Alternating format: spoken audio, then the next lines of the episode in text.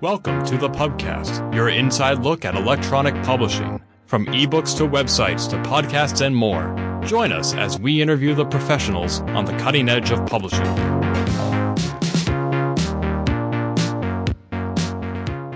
Krista Madden is joining us all the way from London, and I'm thrilled to have her on the show. I had the pleasure and honor of working for Krista about seven years ago as a beauty and fashion intern for her website, Beauty and the Dirt.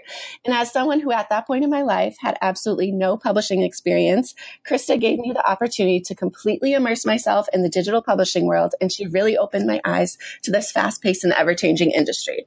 Krista has been such a pioneer in the world of digital publishing, launching Beauty and the Dirt, the U K's first female independent lifestyle website in two thousand, founding Handpicked Media several years later, a digital agency representing some of the most talented bloggers and vloggers in the worlds of beauty, fashion, food, travel, and entertainment.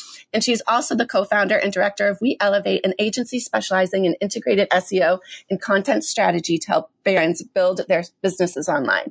And by the way, she's also the founder of My Sign Makeup, a collection inspired by and tailored to the signs of the zodiac. Krista, welcome, and thank you so much for being on the show. Hello. Hello from rainy London. It's rainy here in Boston too. It's not spring yet. It's so depressing. It's so winter here. It is. Yeah, it's horrible, but never mind. I want to first go back to two thousand when you launched Beauty and the Dirt. What was the digital publishing world like at that time, and how did your website come about? Well, there wasn't much of a, a digital publishing um, world for sort of for everyone. It was much more of a kind of a geeky boys in shorts doing things that were kind of either about sport or techie stuff. And the reason I started my site is that my very first business was um, a hair and makeup agency um, and uh, representing stylists, photographers, makeup artists who worked on shoots. So I had that for about ten years, I think, before I started Beauty and the Dirt. And uh, so I felt like I had access to lots of information that people were reading about in magazines, but it was a bit swayed because a lot of the information that you read on a beauty page really depended on if a beauty advertiser was buying pages in Cosmo that month. So nothing really was very independent. Well, not nothing, not all of it was independent. Um, and I found that um, through the shoots that I was booking my makeup artist work on, or the stylist, my friends were always asking me, what lipstick is that? What eye cream shall I use? Where can I buy this? What can I do? And I was like a source of information for just my sort of circle of friends. And I thought, well, if my friends want to know everything, then surely I've got this kind of information that a lot of other people might want to know. So I started Beauty and the Dirt really just as a bit of fun to make my brain work and learn something new. I had um, I had some friends, some guy friends that had started um, a site, and it was, you know, again, before you just found cats on YouTube doing strange things around lampposts. Uh, there, there were websites that posted silly stuff that was on the internet, and you went to those sites to watch it. You, you kind of YouTube wasn't the greatest source of information then, and um, God. It really was like eighteen years ago. My God, people just weren't even born. So I started the site. They said, look, we'll make you a website and you can just do whatever you like on it. And I had to write everything in H T M L. There was no WordPress themes and templates. You know, it was actually had to be built as a site. So um, it was a lot harder to load. It didn't have pictures on it, really. I, I was a, based on a cartoon character. I kind of made her a makeup artist. I kind of wanted it to be the face and the voice of the industry that I was working in, which is like fashion and beauty. But I didn't really want it to be me because I didn't want people to read it and think, oh, that's you. Because I I also lived in central London. I went to lots of film premieres and parties and sort of quite had quite a sort of celebrity lifestyle. Not that I was one, but it was pre-Instagram as well. So people weren't used to people flaunting things on social media. So I kind of had this, um, yeah, this fun kind of site that was a bit what was going on in London and what went on behind the scenes on a photo shoot, what makeup artists used.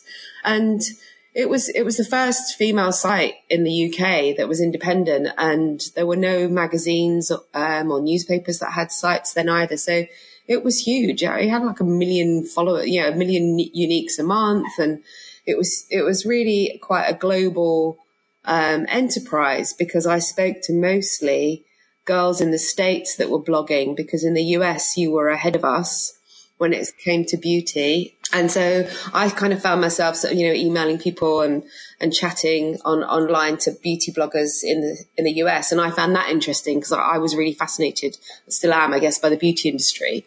But yeah, so it was kind of, there wasn't much else around in the U K that was similar. Not not long after, there uh, was a website called handbag dot com that was owned by Boots, a pharmacy over here at the time. And then that became part of Hearst Publishing.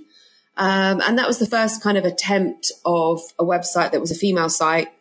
And then slowly magazines started to have their websites, but they were really, um, and it, it's kind of, it's still struggling a bit. There was always this sort of tug of war between the magazine and the website, because the magazine was the, was the face and, you know, the cover, and that's what made the money, because that was, you know, that's traditionally what publishers were used to. Like, you part with your cash for a magazine, and they didn't really like giving away, you know, anything for free online. So th- there was always these kind of a, a gesture of a website, but not really fully comprehensive like we're used to now. Uh, and, and, and they wouldn't want to pay people to work on the website because they didn't, you know, they didn't earn money from them, and, and advertising hadn't quite caught up really for, for the, you know, to compensate for the amount of traffic and stuff. So it was a funny time really, because websites were just emerging, but no one really went on them. They wanted the independent sites because they were the ones that were passionate about delivering information, because they didn't care about revenues because they never had any, you know? And when it comes to design and look, is that something that you kind of came up with as you were going along and thought, oh, I like this template, or this looks good to me, or this feels like it would be kind of the tone of the site? Or did you have a clear image in your mind first before you started designing the look? Well, the, the very first uh, Beauty and the Dirt, how it looked, it's completely different how it looks now, because um, there were no, there weren't templates. You had to literally decide how many pages do I want, you know, what subcategories will I have, and what, you know, colors and fonts really with what you were looking at for a logo. And like I said, I made it an animation. So I made Mimi, the make, I called her a makeup artist, and I called her Mimi because I looked after a bunch of makeup artists that were just only worried about themselves. So I made, it was all Mimi, me. So I called her Mimi. So I made her a cartoon character. So everything on the site was sort of cartoon related, and, and there was little sort of quirky gifs and things, I guess, at the time. Again, we weren't really calling them gifs. It was just little bits of animation. So I went really with what I was given by the boys that that have built it. And then as, as it came to, as you, as it was easier to have, you know, load pictures, and WordPress had started. I, I still had things custom built though, I guess. I was um, very aware that people, even back then, you know, people wanted to click on something that was visual. So you wanted something that was really picture heavy. Uh, I get, think I've always sort of wanted to have sites that were quite Pinterest boardy in a way that, you know, you, you want to see a picture and then you'll click on to read about it if you, if you're interested. It's always a picture normally leads you to a story. So, you know, or, or a good headline or something. So yeah, the, the design wise, I've always liked really simple, simple to get around websites. I hate anything that's too complicated or too busy. I click straight through to a story and read it. I don't want to be led around, you know, loads of different tabs that I can try and find the beauty carousel that's going to show me the ten best red lipsticks or something. I wanted something to be really simple. Right. And I think one of the hardest things, and speaking of Mimi, and I know that when I first came on board, that was a tone of voice that I needed to learn. And I think one of the hardest things when you first create a blog or launch a website is kind of finding your audience and finding your voice.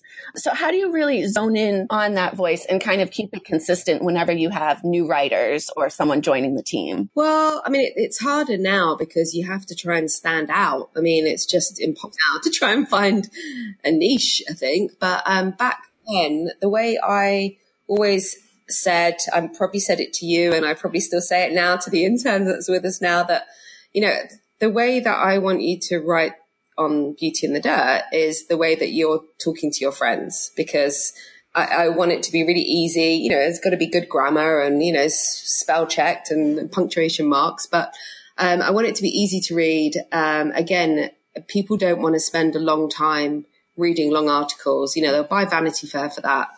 Um, they, they want a picture, they want a caption, uh, they want a bit of information that they can, you know, feel like they've, they'll come back to your site again because they've read something that's new.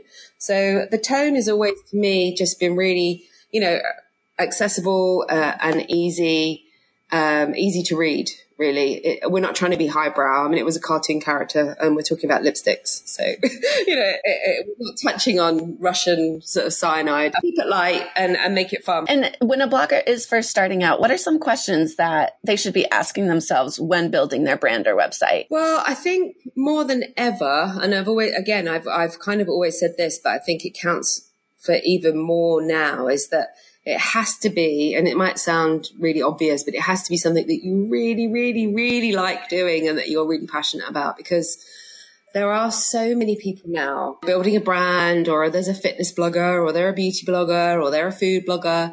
There's just thousands. In order to stand out and actually still want to write on your blog or post on social media, you've got to want to do it. And so many people that I meet or have met over the years that have said, okay, well, you know, there's not many, there's not many blogs out there for women over forty, and it's all young people. And me and my friends, you know, we're going to do a post once a week, and we're, we've got all this. And I go, okay, yeah, that's good. I know they're not going to do it, because you have to want to do it regularly. And it's not because they're over forty. It's not because they're age, but it's because they've got busy lives. So if, if you're going to start something online, and you're not being paid for it, because most people, you know, are not earning money. They're doing it as a bit of a passion project or a vanity project. It has to be, or to connect, you know, to connect with other people, whatever it is that you get out of posting online, it generally isn't going to be cash. So it needs to be something that you love, that you want to do, that makes you want to go to your laptop or your phone, however, you know, and write. So got to really mean something to you, and, and not mean something to you because you love what everyone else is doing. It's got to mean something to you, like really, really, really a lot.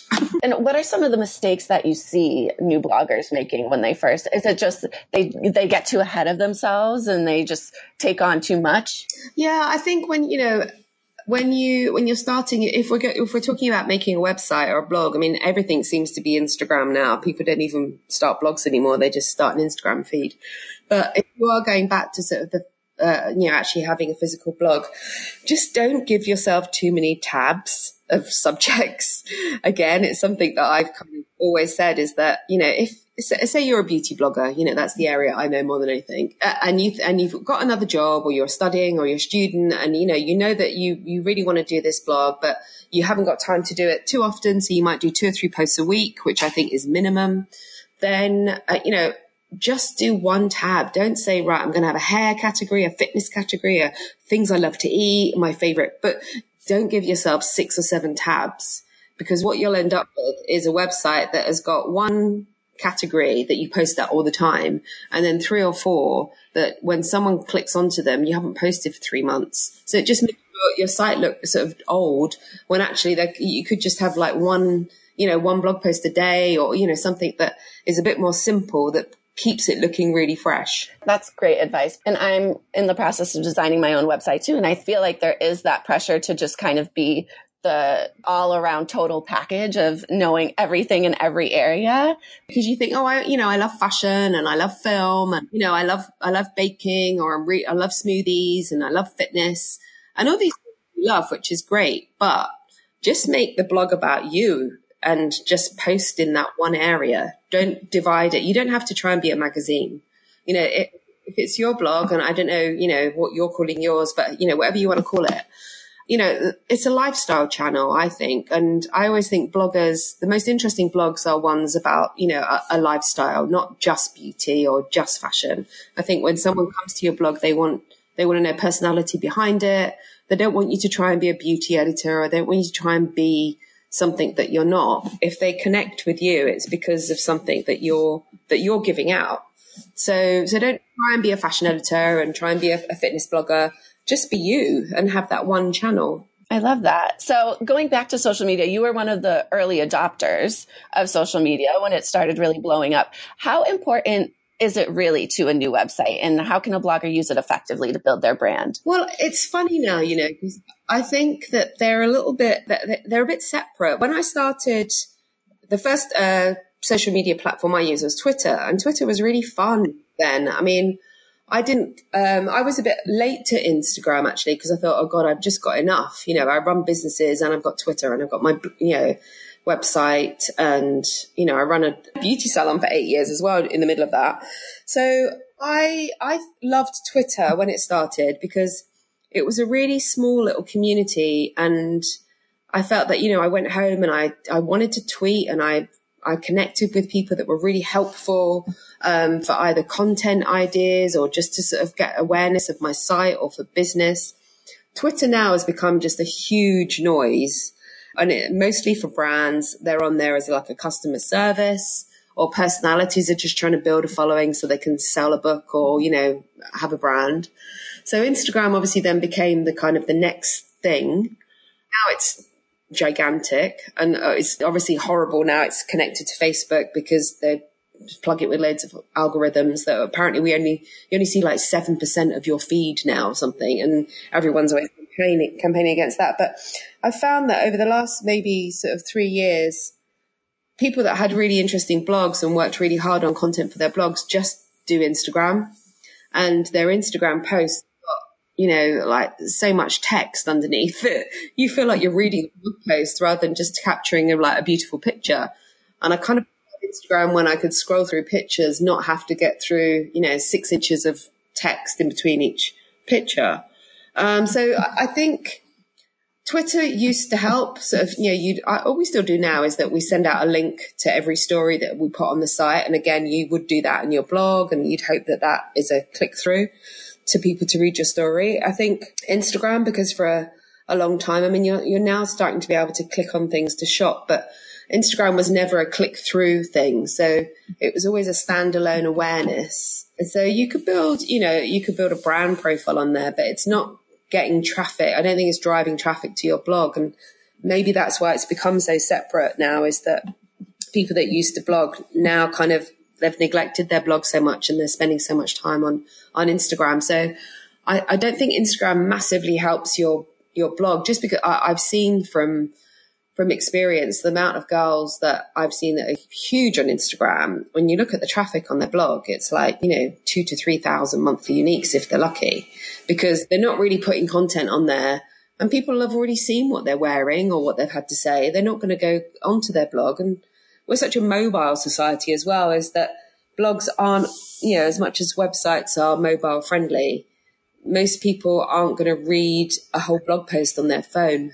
So it's just the devices that we're reading things on dictate really what, me, you know, what platform we prefer. Do you feel like that's kind of the trend that's going to, because of Instagram, where people are just looking at photos, they don't necessarily want to read long posts? Or do you think that there's still an audience for someone who wants to publish their fiction on their website or do longer stories? Do you think there's still a platform for that? Yeah, and no, I hope it goes back, to be honest. I think it, it depends on, I think if you're a fashion blogger, I think you're going to stick with Instagram. I think if you're a food blogger, or, you know, you, you love writing, you're, you know, if you've got more of a niche subject, I think you want to put that on a on a website. But I think if it's sort of quite a visual medium that you're in, I think Instagram is going to be your place. You know, girls that are beauty bloggers, they're just putting a picture of their eye and they're tagging everything they've used on there and everything. And they're not going to do that all over again on their on their blog. You know, I, I think that fashion and beauty feels very Instagram. I, I think, you know, the blog posts and websites are maybe a little bit more newsy and say like recipe led, or, you know, wine lovers, or, you know, it's it's gone a bit niche again. So maybe that's, that might mean like we're going back to how it was before. Not too sure, but um, I, I'd like I'd like people to to do more blogs. I'm I'm kind of I think it's a shame that a lot of really good uh, websites have suffered or have disappeared because there's there's not been the like, advertisers. This is the other thing, is that advertising revenue and rates have gone down so much that websites used to be able to, you know, live off campaigns um, and even sponsored content. Now, you know, people want a, a sponsored Instagram post. They don't want to pay for a sponsored piece of content on a website so much. So um, it's all, you know, it's tricky really, because revenues are dictating where people are putting their content and vice versa. That's such a fascinating point too, because I've been taking classes for magazine writing, and obviously now magazines or print are not having the best moment, or times are changing and we're go- going to digital. But you see that issue in the digital world too, where even in, in that world, advertisers don't really want to participate. Yeah, I think that um, like that it's just become, you know, independents are winning through, which is great in lots of ways, but the, you know, the G Qs, the Vogues and people like that, they're constantly re- rebuilding their site and re, you know, redesigning it to try and get people to come onto their site. But, you know, we've become a society now where anyone can be, you know, a makeup artist or a personality or, you know, a comedian or, and that's great. You know, that is great in lots of ways, but not everybody's an expert. And I do think it's a shame that, you know, I know a lot of journalists because obviously I'm, I'm quite old, and I know lots of people that have, you know, studied and, and they're finding it really hard. You know, their careers have, have dried up. You know, there's so many people that are like smart writers that don't get paid anymore because magazines or, you know, their websites can't afford to pay them. How have the advances in digital technology either helped or maybe perhaps even hindered your own brand? Um, well, I guess, you know, competition. There's, you know, there's like loads of people now doing what I what I did. And I think there's often a thing when you do things first, you don't necessarily reap all the rewards because you kind of pave the way for people. And so, you know, I, I the, there was a really brilliant time when I started because no one really knew where to put me. So I went to press launches with Vogue and Tatler and, you know, all the kind of the glossies, because I used to write about quite high-end products. Whereas I used to be, you know, the only digital person going to something. And then over the years, you know, a few other beauty blogs, you know, went along. But now, um, I mean, I've got a, you know, decent name in the industry. And so I do get invited to things, but I, I look at, you know, I go to events now and I just think, God, there's like, you know, millions of bloggers at them. The way that everything's channeled is towards these young bloggers. And, you know, they're teaching you like, you know, what an S P F is and things. And I just think, oh God, I'm just not interested. I've been here, done that. Everything's a bit dumbed down, which again, sounds a bit awful, but it, it just is, because I've been to, you know, a million press releases about sun protection, uh, press press launches about sun protection. Whereas now press days are geared up for someone who's never been to one before because they're trying to reach out to a twenty-one year old blogger. There's this real sort of, there's a real mix of people. There's, you know, the old school. I'm never, I was never trained to be a journalist. I, tra- I did photography and film in college. That's what I learned. So I never claimed to be a journalist in any way, but then you've got all these really great journalists that go to press days or, you know, a, a meeting a brand to find out about new product. And they kind of look down the room and they just think, that's, that's not us. There's this funny cliquey bunch of girls that are wearing six shades of highlighter and, uh, you know, seven false eyelashes and are so dressed up, or even if they're just going to see what a new bar of soap is. Um, so yeah, it's a funny, it's a funny time. And I would say that it was a brilliant time for a while. And you've probably caught me at a time when I'm a little bit disillusioned with, um, with digital, because it's just saturation point, I think. If we're talking about S E O strategies, are there any, and someone's building their new site, are there any maybe top three that they should always keep in mind right off the bat? Well, I think um, when you're thinking of a, of your actual name of your site, um, like your U R L, um, so if you were starting, um, which is, again, quite hard to try and find a .com these days, that hasn't been taken. If you think of, you know, Google, of, uh, if you were starting a, a website and you were a, a, a beauty blogger, I guess, which is, again, there's like millions of them, but say, for instance, it was about beauty and you wanted it to be mostly about, gosh, I'm trying to think off the top of my head. Um, and it was, you know, you had black skin or it was Asian skin or you you had a bit of a niche, but you, you're trying to think of like, if someone's searching for what you're writing about in Google is how you want to try and adapt your name. So if you, if you just called the blog your actual name, how many people are going to be searching for that unless you're a huge, you know, if you're Kim Kardashian. So you want to try and put something about sort of like one of the main topics that you're going to be writing about in the title of your blog to really help Google recognize who you are so that you're getting picked up on, on searches. So try not to be too obscure with your actual name. People like to be really clever and then they're just never going to come up on a search. So I would, you know, do a combination of quirky, but also Google friendly. I would make sure that when you are, you know, doing your, when you're writing your, this is like basic S E O. I don't know if it's a bit too basic, but so when you, when you're writing a, a post, again, the title of your post should be including the topic of what you're talking about. So rather than clever headlines, you want to try and include something that, again, is going to be picked up on. And also the first couple of sentences in your um, actual content piece, again, you know, again, really basic S E O. If you were writing about a new toothpaste and it was a whitening toothpaste and it helped against cavities or whatever, or first line of that sentence would be, um, I'm, you know, reviewing um, a toothpaste which will really help fight cavities. Um, it will sound like an advertising bit of spiel, but again, when Google are searching for content to bring up on the first few pages, they kind of comb the first couple of sentences. So you want to try and get your, you know, the title of your piece of content and the first few sentences need to try and include, you know, three or four of your big search terms. I find that the the content that gets read more, like if you're a smaller site now, it's really hard to try and sort of, you know, get first, second, sort of third page of Google um, to, to be searched. But you want to try and make your content as topical as possible. So, for instance, if the Olympics were on um, and, you know, you're a fashion blog, you think, how could I even talk about the Olympics? But talking about the Olympics means is that's what everyone's searching for during that month. So if you can write about, you know, I love the kit or the colors or the, you know, the, the girls' um, swimming costumes or this trend, you're going to get picked up on because you're writing really topical content. And as long as you've got like an S E O, if you got, you need like an S E O plugin for your WordPress or for your blog, you make sure you've got your keywords, um, your meta tags, you know, there'll be a piece of um in the back end when you're loading, you'll have a, a space to write your tags, and then you'll have a little S E O bit to write about um, the content of your piece. But your topical pieces are gonna, or if, if you get them up quick enough, don't wait five days. So if Anna Wintour has, has interviewed someone and there's a controversial interview, or you know she's turned up somewhere and she's got a different haircut, write about it within like three hours.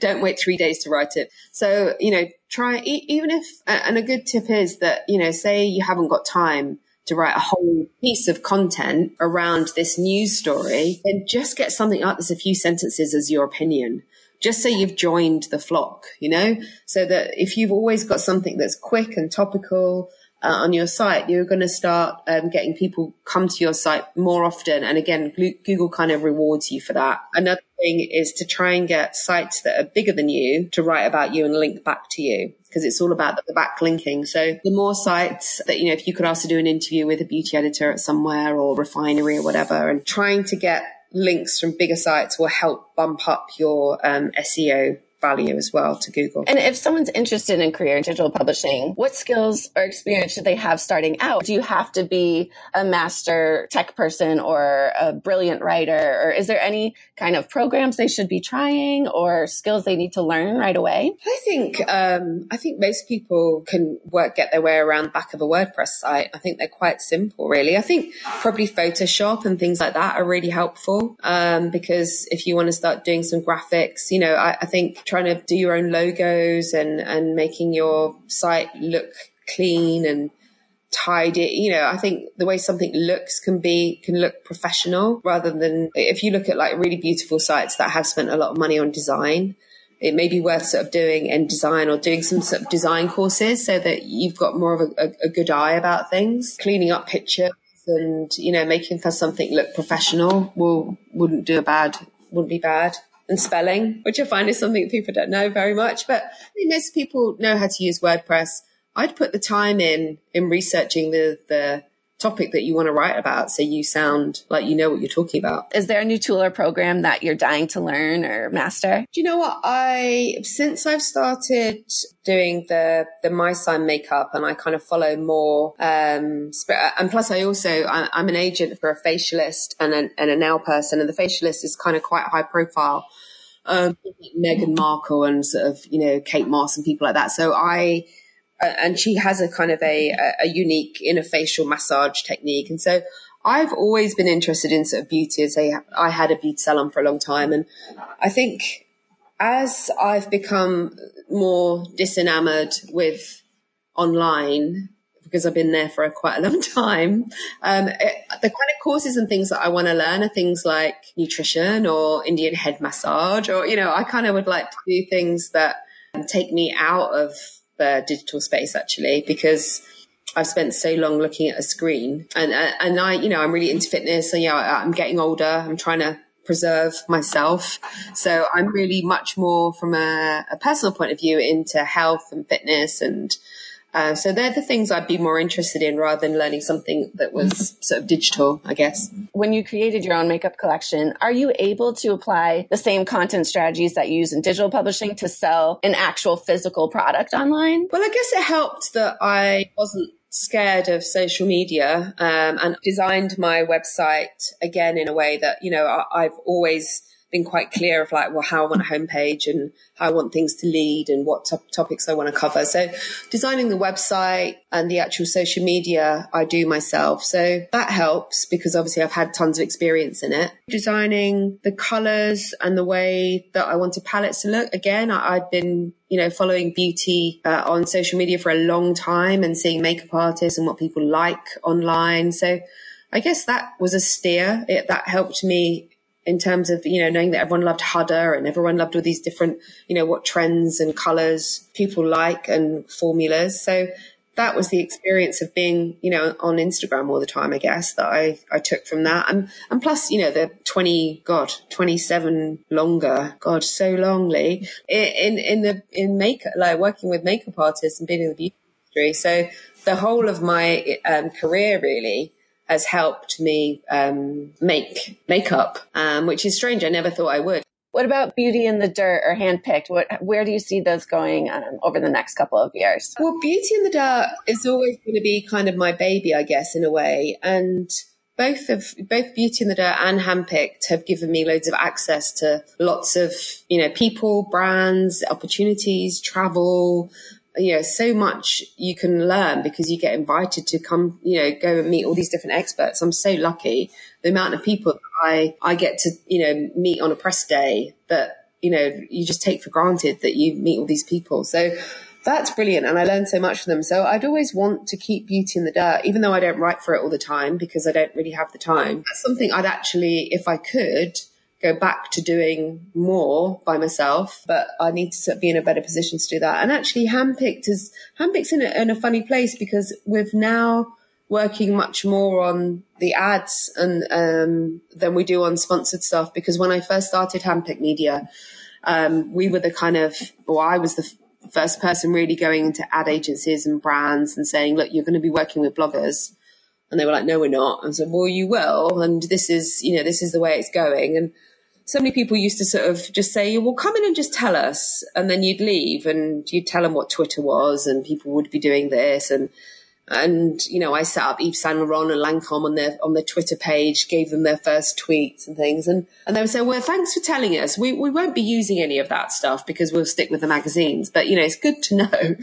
So that was a long time ago. So when first started doing their first kind of campaigns with people that were independent, they were scared because whereas before they were able to control what the magazines wrote about them, because no magazine would write anything bad about an Estee Lauder lipstick because Estee Lauder had just spent a quarter of a million with them that month or something, you know. So they always knew that there was going to be nothing bad in a mag, but because these bloggers weren't controlled by them, they were scared that, you know, if anything negative, it was something they just never had experienced before. So I, when I recruited people to join Handpicked, when I recruited them, I said, look, you know, if you're going to do a, mar- a commercial campaign with us, if we give you a product or you're on a campaign with something that you're not sure about, well, first of all, if I recruit you and you don't like it, then you're just going to say, no, I don't want to be in that campaign.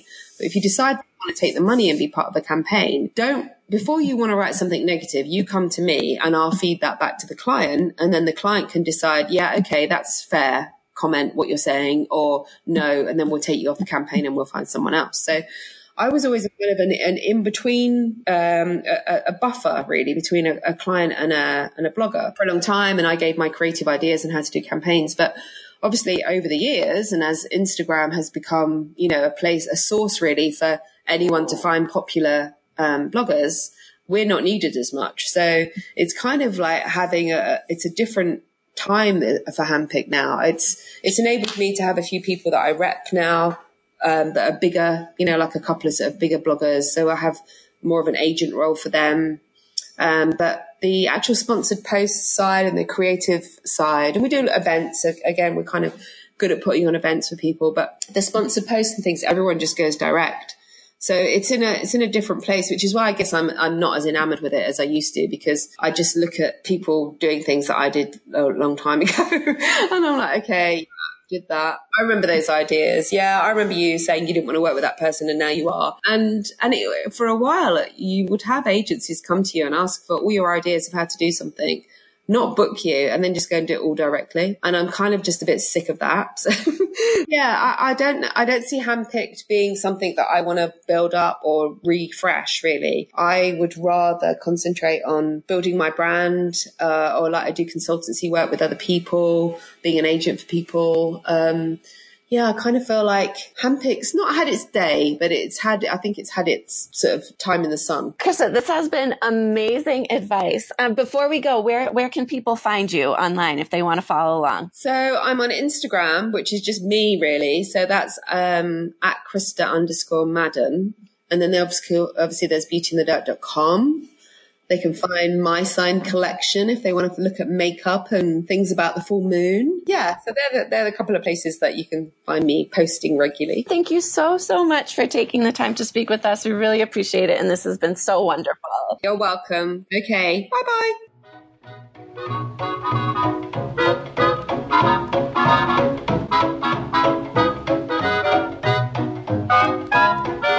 This has been the PubCast. Find more episodes, read our blog, or send feedback by visiting us on the web at w w w dot the pubcast dot org.